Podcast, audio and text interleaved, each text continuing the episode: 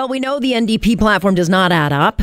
It took uh, Horwath a few days to admit the mistake, and now it's brushed off as no biggie. We'll just we'll, we'll just eh, we'll throw it at the deficit.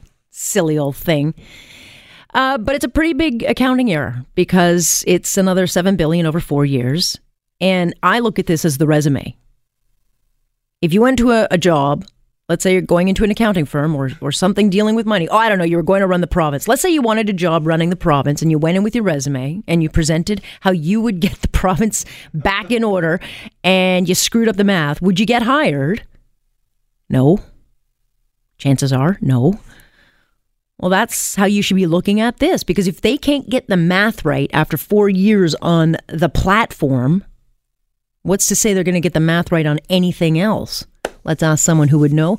Aaron Wudrick joins me with the Canadian Taxpayers Federation. He is the federal director. Hello there. How you doing, Alex? I'm good. Are you bothered by this little 1.4 billion dollar um, hole in the budget in the platform?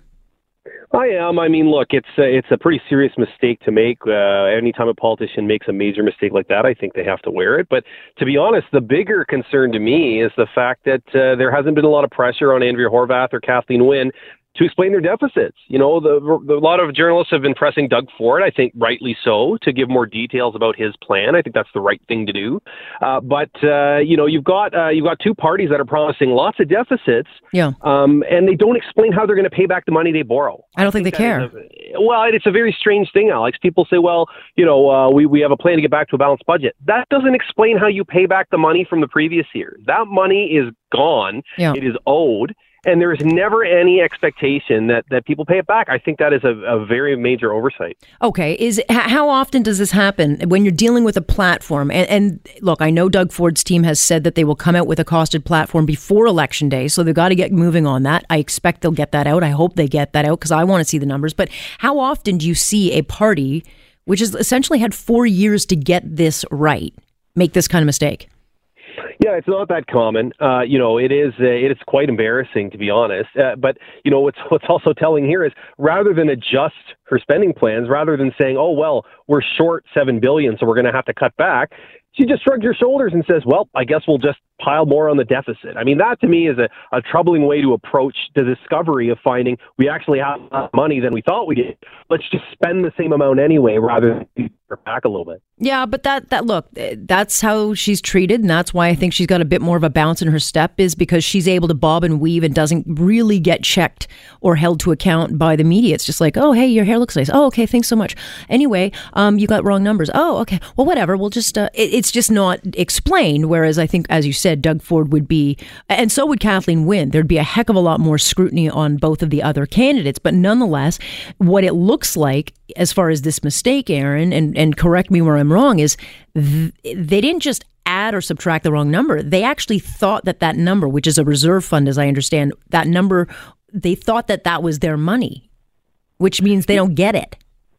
Well, you're right. No, it's it, the thing is, if they didn't just forget a number, they treated money they should have subtracted and they added it as if it was money they had. So that it doubles the it doubles the impact of the mistake because rather than 700 million they thought they had, it was actually 700 million they had to subtract that's where you get the 1.4 million per year. That's where you get 7 billion over 4 years. Okay. And so, you know, if in fact we do see an NDP government because as the polling suggests and if we are to believe the polling, they could very well be in charge as of June 7th. What do you think Moody's credit rating, which has put Ontario on notice, what do they do? Yeah, look, if it's very hard to get a lot of daylight between the Liberal and NDP fiscal plans, right? And that I think is the, perhaps the most mystifying thing.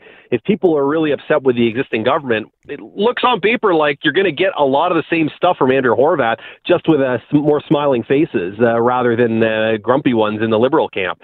So it, I don't think you're going to find uh, any of the uh, rating agencies are going to change their outlook because unless there's cuts to come, uh, spending reductions, and, and getting a grip on spending, you know it's not going to change anytime soon. What concerns me are these little uh, policies that are anything but. You know, if you look to page nine, and I mean, if you don't read the platform, you wouldn't know anything about a sanctuary city for the province of Ontario. And later in the show, we'll go over what a sanctuary city is, but that could cost untold billions. And I'm not sure how you fix an ailing healthcare system, which we know requires billions to get, you know, it back on track.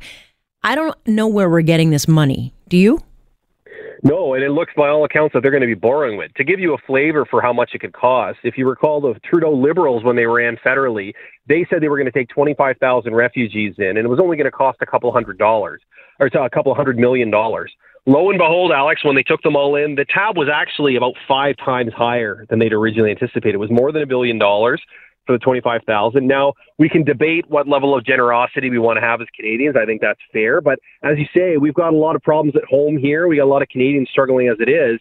It's probably irresponsible to go run around promising, you know, unlimited amounts of money for people who aren't even here uh, when you got a lot of Canadians, Ontarians here that are wondering how they're going to make ends meet. Yeah, and the and the other you know circle I can't square is the fact that we have seen polling by Ipsos uh, with Global News. We've done extensive polling on what Ontarians want, and we touched upon it. They want austerity. They want you know, rein in spending and, and across party lines, they do want the books balanced. And so it trouble it, it confuses me as to why we're seeing such a big surge in the polling numbers for Horwath, given she would take us much deeper into debt if in fact polling shows Ontarians actually want to get the house in order. Yeah, and the polling you're talking about was uh, very eye-opening. You know, a vast majority of PC supporters, almost 90%, want uh, spending reductions, but 59% of NDP supporters said they would rather reduce spending mm-hmm. than raise taxes or run a deficit. I thought that was staggering. And yet here we have a rising NDP in the polls. They're not promising any of that. They're not promising to hold the line. They are promising to blow the bank and run deficits again. So that doesn't really add up when you look at it. Yeah. Well, I'm sure now that they're in the lead, we will start to see a lot more scrutiny. So that means I'll have you on again. Yes. Look forward to it. Thanks, Aaron. That is Aaron uh, Wudrick, who is the federal director over at the Canadian Taxpayers Federation. I like to follow him on Twitter because he raises a lot of questions that are not being asked. So he raises an eyebrow, and I kind of go, "Oh, what he's talking about? Let's focus on that, and that's an area that we should be uh, focusing on." So he, he he knows the numbers. He gets it. On point. I'm Alex Pearson. This is Global News Radio.